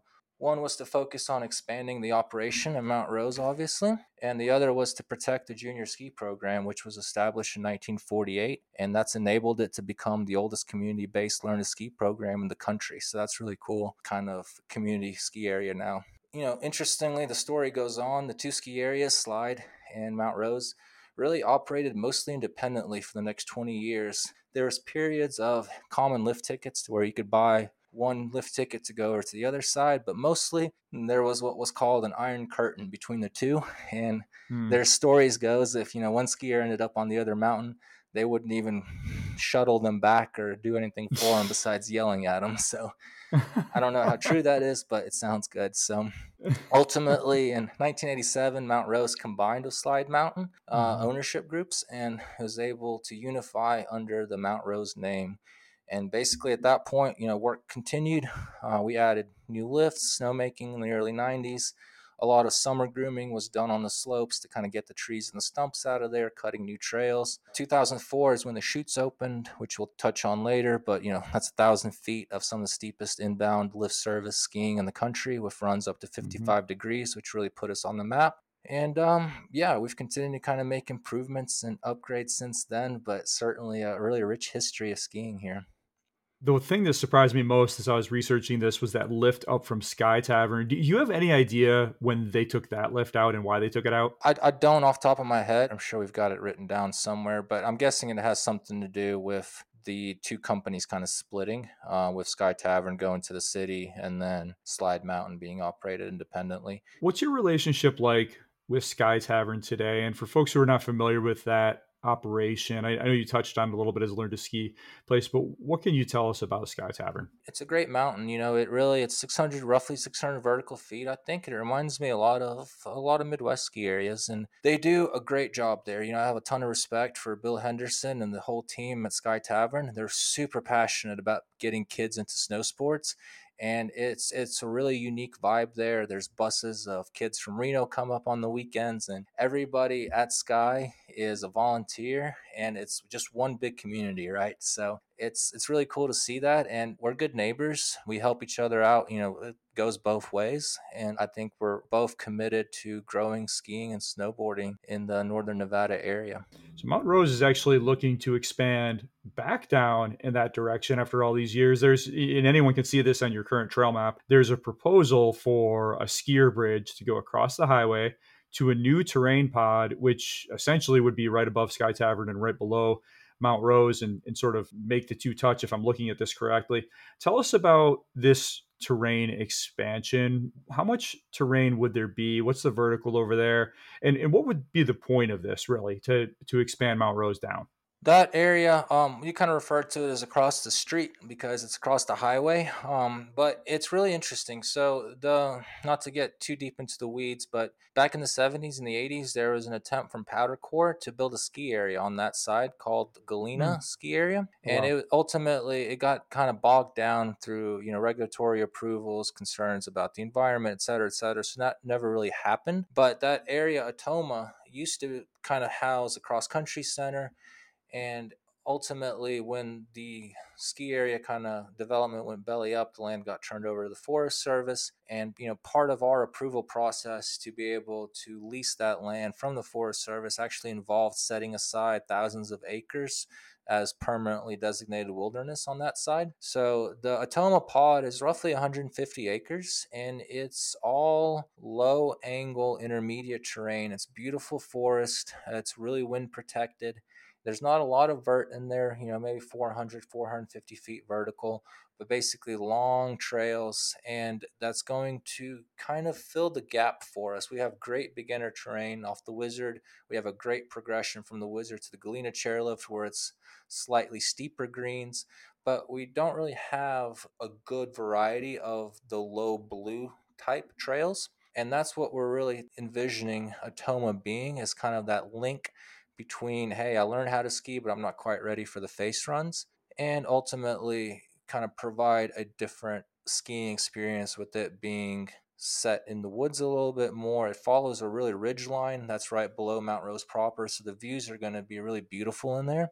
And yeah, we see it as a great complement to kind of what we just did with the Lakeview Express about, you know, extending it up and creating that lakeside green run off the back. So it's kind of the almost the missing puzzle piece in the full ski experience here at Rose. What can you tell us about the proposed lift in there? It looks like it'd be at an angle station and go up over the bridge, back up to the top of Wizard. What sort of lift are you thinking there? Would there be a mid station unload at that angle? You know, we're still kind of working through the exact details. I don't think that they will have one single continuous lift as indicated in those plans. Mm what we're looking at is a lift that will recirculate in the Atoma pod and then some sort of return, I'll say, mechanism back Um, we haven't settled exactly on the design. You know, one thing that we're looking to avoid is wind impacts. So maybe putting a chairlift in the air right over a bridge doesn't make a whole lot of sense. But yeah. we're looking at, you know, carpets, we're looking at platters. You know, I was pulling up plans of the old Cranmore ski mobile of all things yeah. as an idea of how to get people back. So that part right. we haven't quite dialed in, but what we're envisioning is basically a way to ski the pod and then a way to get back and the way you would you would be able to ski into it. So it'd be downhill on the bridge to get to Atoma and then some sort of return mechanism to get you back up. How close would that actually be to the Sky Tavern terrain? Is there any possibility of an interconnect for, say, someone who wanted to take their kids skiing down at Sky Tavern but had a Mount Rose pass? Yeah, you know, it is going to border the Sky Tavern property. Um, the bottom of the proposed Atoma lift is kind of proximate to where their terrain park currently sits. But no, we don't really envision any kind of interconnect. You know, as I mentioned, Sky Tavern is, in, in essence, a private ski area. And what's really cool with them is that the entire staff kind of watches over the kids. So there's not really a good way to introduce, quote unquote, the paying public into there. So, you know, and that's kind of nothing that we're really looking at, nor how to think what we consider in the short, you know, any point in time. It's really two separate ski areas, not really a good way to ski between them. So let's go back to Lakeview for a minute here. As you mentioned, that was a new lift, a new high speed quad introduced last year for an old triple chair. If you missed the old triple chair, you can go ride it at Dodge Ridge because it's it's running down there now uh, for California Mountain Resorts Company. But just overall, Greg, how happy were you with Lakeview Express? How much did that change the experience of being at Mount Rose? And, and what can you tell us about? Because you reconfigured a bunch of trails as well. So, what else went into this package along with the lift? You know, as you mentioned, the biggest change with the new lift configuration was we basically kept the same lift line, but we moved the unload significantly up the hill. And, you know, one, what that let us do was open up true lake views as you get off, but it also let us access the back side of that unload, which is a little bit of a ridge and that's where we cut a new trail called the Lakeside Trail. And it's a green run. Basically, now it connects to around the world. And so you basically have a top to bottom green run now where we didn't have it before. And it really mm. changed mm. a lot of the dynamics of the skier experience because now there is no longer that fear of progression jumping from Galena to Northwest with that, you know, steep traverse that I mentioned earlier. Now there's this protected pod. And, you know, we reconfigured the lift to be a lot more wind resistant than previously. So this past season, I think we had eight or nine days where we weren't able to spin Northwest because of wind, but we were able to keep Lakeview going. So that was certainly awesome. And I think a lot of our pass holders were really surprised on how much they ended up using it. Just with the afternoon sun hitting that area, what we saw was really a, a, progression towards Lakeview to where we were initially potentially concerned that we wouldn't be getting as much, you know, visitation on that lift midweek, but we actually saw the exact opposite. And between doing the late Friday nights on that lift and then the access to the green run and the lake views, obviously, it's um it's been a smashing success. Do you spin every lift every day, or are there some that you don't run on weekdays? No, we spin every lift every day. So you have a pretty updated lift fleet now with Lakeview. Mount Rose has three modern high speed lifts. Then you have your fixed grips. Galena dates to 1984. Chuter, which was relocated from Zephyr in 2004, dates to 1989. And Wizard relocated from Ponderosa in 2015 dates to 1993. So not super old, not running lifts from the 60s like a lot of ski areas are still. But long term, Greg, as you think about these, what's your wish list? Do you, do you think that we would upgrade some of these before the expansion? Is the expansion your big priority? Kind of take us through your thinking long term on on what you think should be upgraded next. Yeah, I think one of the things that we did last summer, so again summer 22 sorry not 23 that's worth mentioning is the three fixed grips all got a pretty much a complete upgrade so new electronics new drive units new communication lines so ultimately refurbishing those lifts we feel good about keeping them going for for a while longer and yeah i think the next step is ultimately the atoma lifts and then from that point on you know I still have a dream of doing a rope tow park in the West. I don't know how, how well that will be yeah. received, but it's on the wish list.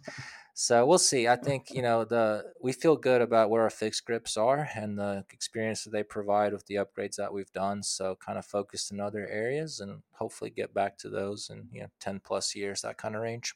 I hope you do do the rope tow park in the West because I've been banging this drum for a while. I took a Midwest tour last year. Could not believe these high speed rope tows. They can move, I'm told, up to 4,000 skiers per hour, which is more than a high speed six pack can move.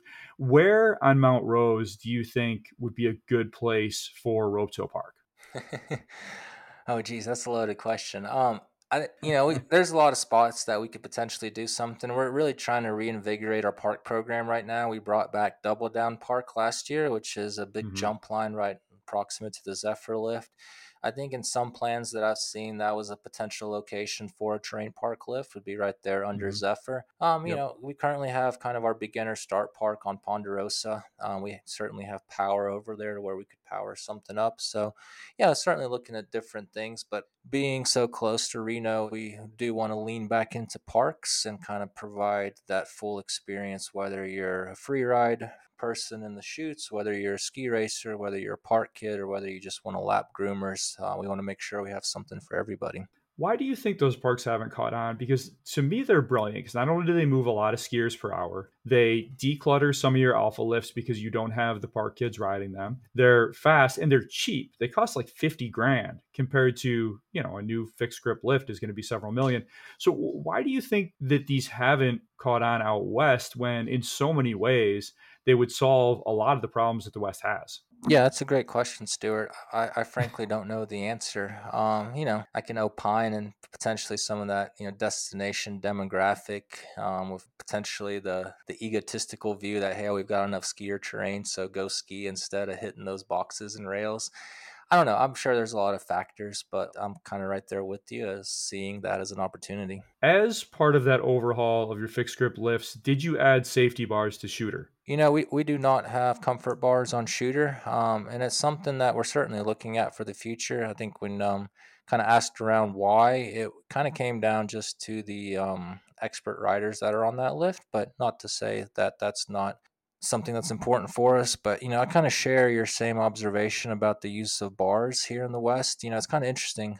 Everywhere I've been has been different, right? In the Midwest, uh, we didn't have a single comfort bar on any one of our chairlifts. And then obviously New England, you get yelled at. And then in the West, it's kind of a cowboy mentality that it's really hard to break for some reason. You know, even for our Northwest lift, you're riding a six pack and it crosses the chutes. So it's every bit of, you know, a couple hundred feet down. And you get some strange looks when you're like, hey, can we put the bar down, please? So. Mm-hmm yeah, it's certainly a cultural thing and something that we're going to continue driving to hopefully improve on. But yeah, I think adding bars to, to Chuter's certainly on the list. So when I was skiing around Tahoe last year, both the Vail Resorts and Palisades Tahoe did mandate the bar use for employees. That's something Mount Rose does as well. Yes, we have that same same mandate. So do you I mean how do you approach this? Is it is it because I realize if you tell people they have to do this that's just not going to work. So how do you begin to change that culture? And and i realize it's probably not something you're as focused on as other other priorities you have at the mountain but is there something you've seen that works like an approach that works to urge folks to maybe if not do it themselves be less of a jerk about it when other people want to do it? It's a great question. You know i think I almost I almost say it's a generational thing to where I think the opportunity is to focus on kids and young adults to make sure that they're mm-hmm. putting the bars down so when they get older they're also doing that. You know, it reminds me a lot of the helmet thing where you know 20 years ago nobody wore a helmet and now everybody yeah. wears a helmet and you know you still hear the vocal people that are grumbling but they're certainly usually of a certain demographic to where i think the same thing is kind of with the bars as we continue maturing and progressing that some of that old school ego approach will go away in time all right. Well, if you still got a big ego, you can feed it in the chutes. This is a monster piece of terrain. Tell us about the chutes, Greg, for for folks who might be coming to Tahoe to look for that adrenaline rush that they're going to get at Kirkwood or Palisades. Tell us about this chunk of terrain, which has been open for about 20 years, and what they'll find in there. To me, it's absolutely legendary terrain. Um, it's a thousand feet of sustained vert, 16 name chutes between 40 and 55 degrees, lift served in bounds, and ultimately indescribable on a powder day. You know, last year was top notch. We had multiple days with feet of powder in there, and it was, you know, you could hear the hoops and hollers from from my office really of folks enjoying the chutes and opening them really put us on the map. You know, we we got a full page spread in the LA Times as a result, and you know, I think the big difference with the chutes compared to a lot of other mountain steep terrain is just that sustained vertical. You know, it's not just 300 feet of a couloir that you have to navigate with a long run out it is you know if you don't have the legs you're you're in for a challenge. So i think um, it's certainly you know for me having skied multiple places it's it's certainly world class do you do any tree cutting in that terrain or is that just all natural we we have a prescription from the Forest Service of how to maintain that terrain. So that is part of mm-hmm. the ski area property that sits on Forest Service land. So the approval process was fairly lengthy, and as part of that, there was a lot of logging that was performed in there. And you know, we currently kind of work hand in hand with the Forest Service based on their recommendations on how to maintain that terrain in a sustainable manner. Is it mostly beetle kill at this point? Is there another sort of a fire mitigation plan you're following? What what do you decide what stays and what goes? How do you, how do you work with the Forest Service to determine that? Yeah, I think a lot of it, you know, it has to do one with the, the species of the tree, what's going on, and there's also obviously the beetle that's decimating a lot of the forest. But the white bark pine has just been listed as endangered, so there's a lot of different kind of, you know, just depends on what the tree's doing. But ultimately, from a fire standpoint, yeah, we we want to remove underbrush and kind of mitigate it that way. And ultimately, we have a responsibility to maintain lift lines. And from a safety standpoint, want to take out dead trees that could potentially fall on people. So it's um, it's actually kind of cool because with us being split between Forest Service and private property, we're able to use a lot of the same Forest Service prescriptions on our own property and really manage the forest in a responsible way. And it's kind of cool. You can see, you know, compare the health of our forest to Mount Rose proper across the street. It's kind of night and day between between how those two look with a managed forest versus just letting it all kind of go right now. So as you said, when you're driving up the road, the chutes dominate. And the funny part is that was out of bounds terrain for a long time, but Ski Patrol was in fact managing it. I, I would imagine to keep avalanches off the road.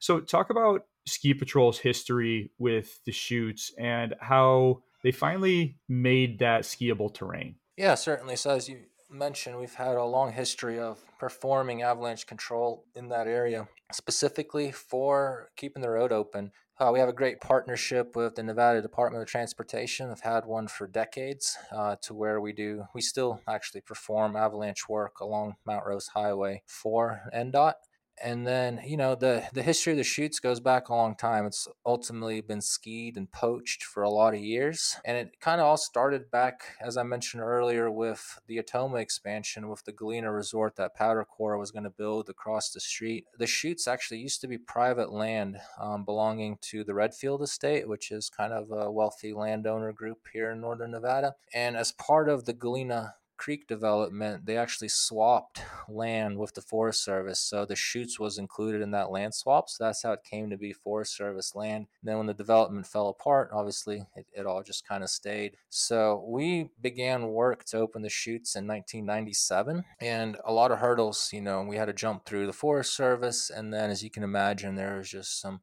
mind boggling logging work that had to be done in there. It was all done of hand crews. So, you know, wow. that terrain is super steep in the winter and like I would not walk it in the summer. So I, I can't imagine how that was even done. And, you know, once it opened, it was a hit. It put us on the map. You know, Shane McConkey came out for opening day. We still got a, a YouTube mm. video on our history page with him in there. And yeah, I mentioned nice. the LA Times did a full page spread, and you know we became a legitimate free ride destination. I think our past sales jumped quite a bit that year when folks realized that we had terrain, you know, on par or better than KT 22 at Palisades. So we were able to get a bunch of business that way. And as that terrain is developed, it's provided a great opportunity for development for skiers and riders. And, you know, it's really cool to see this year for the first time, one of our homegrown riders, Colton Schaff, is going to be competing on the Freeride World Tour. And he grew up skiing the chutes. So we're starting to see that kind of fully come full circle and it's it's really cool because that terrain ultimately is legendary and like I said it's world class it's propelled one of our riders to be on the Freeride World Tour. So that was a big terrain expansion that gave you some legit expert terrain. It sounds like you're looking for an intermediate expansion. Is there anywhere else conceivably that you could expand Mount Rose? Is there any potential for terrain expansion, for example, on the lake facing side or anywhere else? I know a lot of times with a Forest Service lease, you have a lease permit boundary, which is different than the ski area boundary itself. So, are there any potential future expansions looking a generation down the road? You know, never say never, but we're we're fairly locked in. So with going across the street for Atoma, you know, we were able to get the permit to use the Atoma land, but the rest of that um, space, which initially was targeted as the Galena Creek Resort, has been set aside as permanent wilderness. So that's not kind of on the table for us. And then towards the lakeside, it's actually really interesting. Um, the top of the mountain goes into a section called the Meadows, which is this beautiful, really high alpine meadow that sits kind of in a little bit of a valley. And then from there, you go straight into the lake. But, you know, mm-hmm. that area is actually tribal land for the Washoe people. And mm-hmm. it's it's really held in high esteem by them and so that's not something that we're we would want to go either so we're fairly locked in so you have a lot of terrain you're close to the airport it seems like mount rose has all the ingredients to be a destination resort if it wanted to be one nowhere currently to stay on the hill. You are zoned for about 600 potential units or 400 units, excuse me. What is the potential to build up the bed base at Mount Rose? And ultimately, could the place become a destination resort? Is that something you think about? You know, the the history of Mount Rose is kind of interesting. We used to have lodging at the lodge itself. So the Mount Rose main lodge, the entire upstairs used to be hotel rooms, about 50 of them. Yeah. So we have had lodging there before. And then as the ski area grew, you know, we kind of clawed back that room for operational purposes. So, you know, at a certain point in time, we were looking for development um, as far as lodging units goes. And that's not off the table, but in the short term it is you know i think long term never say never but that's not something that we're currently looking at and there's a couple of reasons for that the main reason is just the proximity of reno and the amount of lodging. And there's still so much affordable lodging in Reno. Uh, you can get a weekday night at a casino for about 30 bucks a night. So oh, wow. there, there's that aspect of it. But also, as I mentioned, you know, in your previous question, we're certainly kind of running out of space a little bit. And the area that we were originally targeting for building lodging is we're going to be building a tubing park there next summer. Mm-hmm. So mm. opening tubing, and then it's going to have uh, kind of like a mid mountain lodge that's going to be accessible by skiers also. So it's going to be this really cool confluence of tubers and skiers and just winter culture in one spot. So we feel like we can, you know, generate a little bit more revenue with the tubing facility, as crazy as it sounds, than than building lodging. Again, kind of that same philosophy of choosing long term returns over a one time payment. Is there any way to get up there from Reno other than by driving a car?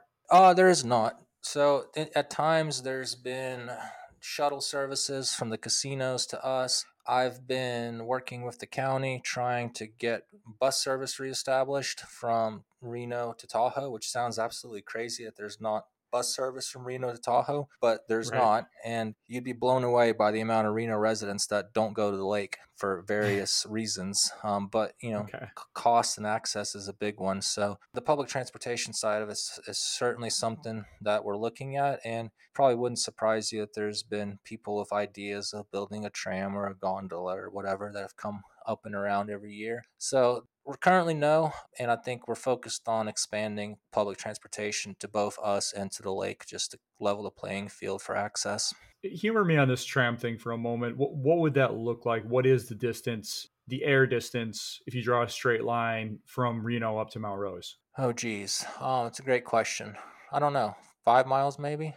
Something like that. So feasible. I, I mean, this is something that could take quite a few cars off the road if you do it in the right way. Yeah, I think, you know, no, without throwing shade, I think if we were in Europe, this would have already been done. So. All right, Greg, let's wrap up today with the talk on passes. Mount Rose offers a really good season pass renewal discount, $150. I believe you offered this again for 23 24. Correct me if I'm wrong. But talk about that discount for loyalists and why that makes sense for Mount Rose. Yeah, no, we're certainly doing the discount again. It'll be a little bit, I think, in the $180 range this year as kind of our past mm. prices mature. To answer your question, I'm frankly I'm surprised that more ski areas don't do the same, right? You want to build customer loyalty, you want to reward that loyalty, and ultimately you're, you know, increasing the lifetime value of the guest if you get them to recommit. So, we do a huge uh, season pass renewal party in April where we invite all of our pass holders to come up and renew. Uh, we usually do between twenty and thirty thousand dollars worth of giveaways, and that really kind of drives the spring pass sale for us. But it also kind of feeds back into that you know the branding and the culture aspect of us being a social capital of sorts, where people come up and see their friends and, and enjoy the vibes. So I think yeah, for us that's a huge part of our business model, and I think something that we'll certainly continue doing. So, Mount Rose is one of the few ski areas that I know of that would likely be welcome on just about any multi mountain pass. It would be great for Epic Pass, and there with its proximity to Reno, would be great on Icon Pass as overflow for Palisades Tahoe, would be great on Indy Pass for obvious reasons. You joined me at a panel of fellow general managers down at Savannah at the NSA ski show in May, and we talked about this, but that session was not open to the public, nor was it recorded. So if you don't mind, can you reset this for me? Why has Mount Rose not yet joined any multi mountain pass? So, you know, we're, we're lucky to be in a market and location where we can kind of continue to distinguish ourselves. I think the best way to put it is we're in a deeply saturated multi mountain pass market, and remaining independent kind of allows us to do two things. One is to kind of control that guest experience and to maintain a good, comfortable capacity, both in our lodges, out on the hill, in the parking lots, etc. Kind of what I was alluding to earlier with the no lift lines but it actually makes us stronger from a business perspective because it differentiates us further from our competitors in such a dense region. And, you know, philosophically, uh, we believe that if you want to ski at Mount Rose, we want you to do business with us directly. We want you to interact with our team. We want you to experience the difference. And so I think it comes from a desire to control that skier experience and to make sure that we're not making headlines with road congestion, with parking, with all the other negative headlines that you kind of see coming out is it allows us to stay away from that. Do you think that we ever could see Mount Rose on, say, the Indy Pass or some other similar product? Uh, not, not. I don't think so. Not in the short term, at least. Uh, we certainly, you know, basically every single pass has come at us in these last few years with offers to join, and we've politely declined and it all comes back to that identity and it's something that sets us apart you know it's not just that we're not on any mountains passes we also don't have any reciprocal deals with any other ski area and it's kind of we want to remain fiercely independent and it really feeds into our brand identity and i think it's something well i know it's something that our pass holders and customers really appreciate it because i hear it on a daily basis if folks do want to try Mount Rose, because I, I think what the passes do is they give you basically a menu. And so you can go try places like Mount Shasta and Mount Ashland and Red Lodge and maybe some of these places that you wouldn't have otherwise. But you actually have some really good lift ticket deals, some two for Tuesday type things. I, I think you do have a two for one one day of the week. So take us through these and leave us with this today, Greg. If, if someone wants to try and come out and try Mount Rose, what's an affordable way to do that? You know, we have a lot of great deals, as you mentioned. We do try to protect the Saturday experience for our pass holders, but besides Saturday, we're basically doing a discount every day. On Sundays, we have a local special. If you live, you know, within a two-hour radius of Mount Rose, California included, you get a $99 adult lift ticket or a $49 mm. kids lift ticket. Nice. Mondays, we do hospitality slash service industry Mondays, just because of our proximity to Reno. It's $69 lift ticket for service industry folks. Tuesdays is two for Tuesday Tuesday. Tomorrow it's two lift tickets for 119 bucks. Thursdays we do a ladies day special and then Fridays we do a Friday afternoon special and then every day we have a fly discount. So if you show us your boarding pass, if you're flying in the day or if you're flying out that day, we'll offer you a $69 lift ticket. So that's a great way for folks that are coming in to experience some of the Epic or Icon resorts to check out Mount Rose and you know we continue doing dynamic pricing to make sure that our lift ticket rates are affordable you know as i mentioned before we're $100 cheaper in palisades we're 80 or 90 dollars cheaper than some of the other players in town and that really sets us apart from the affordability standpoint so to your point there, there's no reason somebody can't visit mount rose and we certainly feel that we have a very strong value proposition for what we offer with the terrain Love it. All right, Greg. Well, I can't thank you enough for all your time today. I know it's the busiest time of the year for you, and I know I took a lot more of that time than I said I would. So thank you very much for that. I can't wait to get out there and take some turns with you. Again, we, we made a few runs at Attitash, so let's do it again at Mount Rose. Uh, and I wish you the best of luck with this winter. Yeah, definitely. Thank you for having me on, Stuart. It was a pleasure.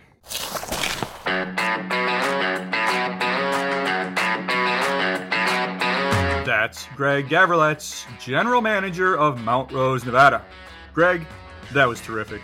My wife, who edits the podcast, must have said a half dozen times as she was going through it, man, this guy is just fantastic. He's so candid. I 100% agree. Again, thank you so much for that, Greg. And thank you all very much for listening. We are winding down 2023. I've got two more podcasts in the can Berkshire East owner John Schaefer and Whiteface General Manager Aaron Kellett. Both of them were absolutely outstanding, and I cannot wait to deliver both to you. But that's it for this year. Then we will pick it back up in mid January, as I have the leaders of Sunday River, Big Sky, Buck Hill, Teton Pass, Camelback, Mount Bachelor, Sugar Bowl, Mission Ridge, Bluewood, and Arapahoe Basin scheduled for the first half of the year. Canada, stand by, as I've also got episodes on the docket with Mount St. Louis Moonstone, Red Mountain, and Panorama. To get new episodes the moment they're live, please visit stormskiing.com and subscribe to the Storm Skiing newsletter. New pods appear in your email box several hours before syncing with the podcast services, including Apple and Spotify. There are free and paid tiers of the newsletter, and paid subscribers receive podcasts seven days before everyone else. You can also follow the Storm on Twitter and Instagram at Storm Ski Journal. Until next time, stay well, stay safe. I'm Stuart Winchester, and I'll talk to you again very soon. The Storm Skiing Podcast is a Quicksilver Films production.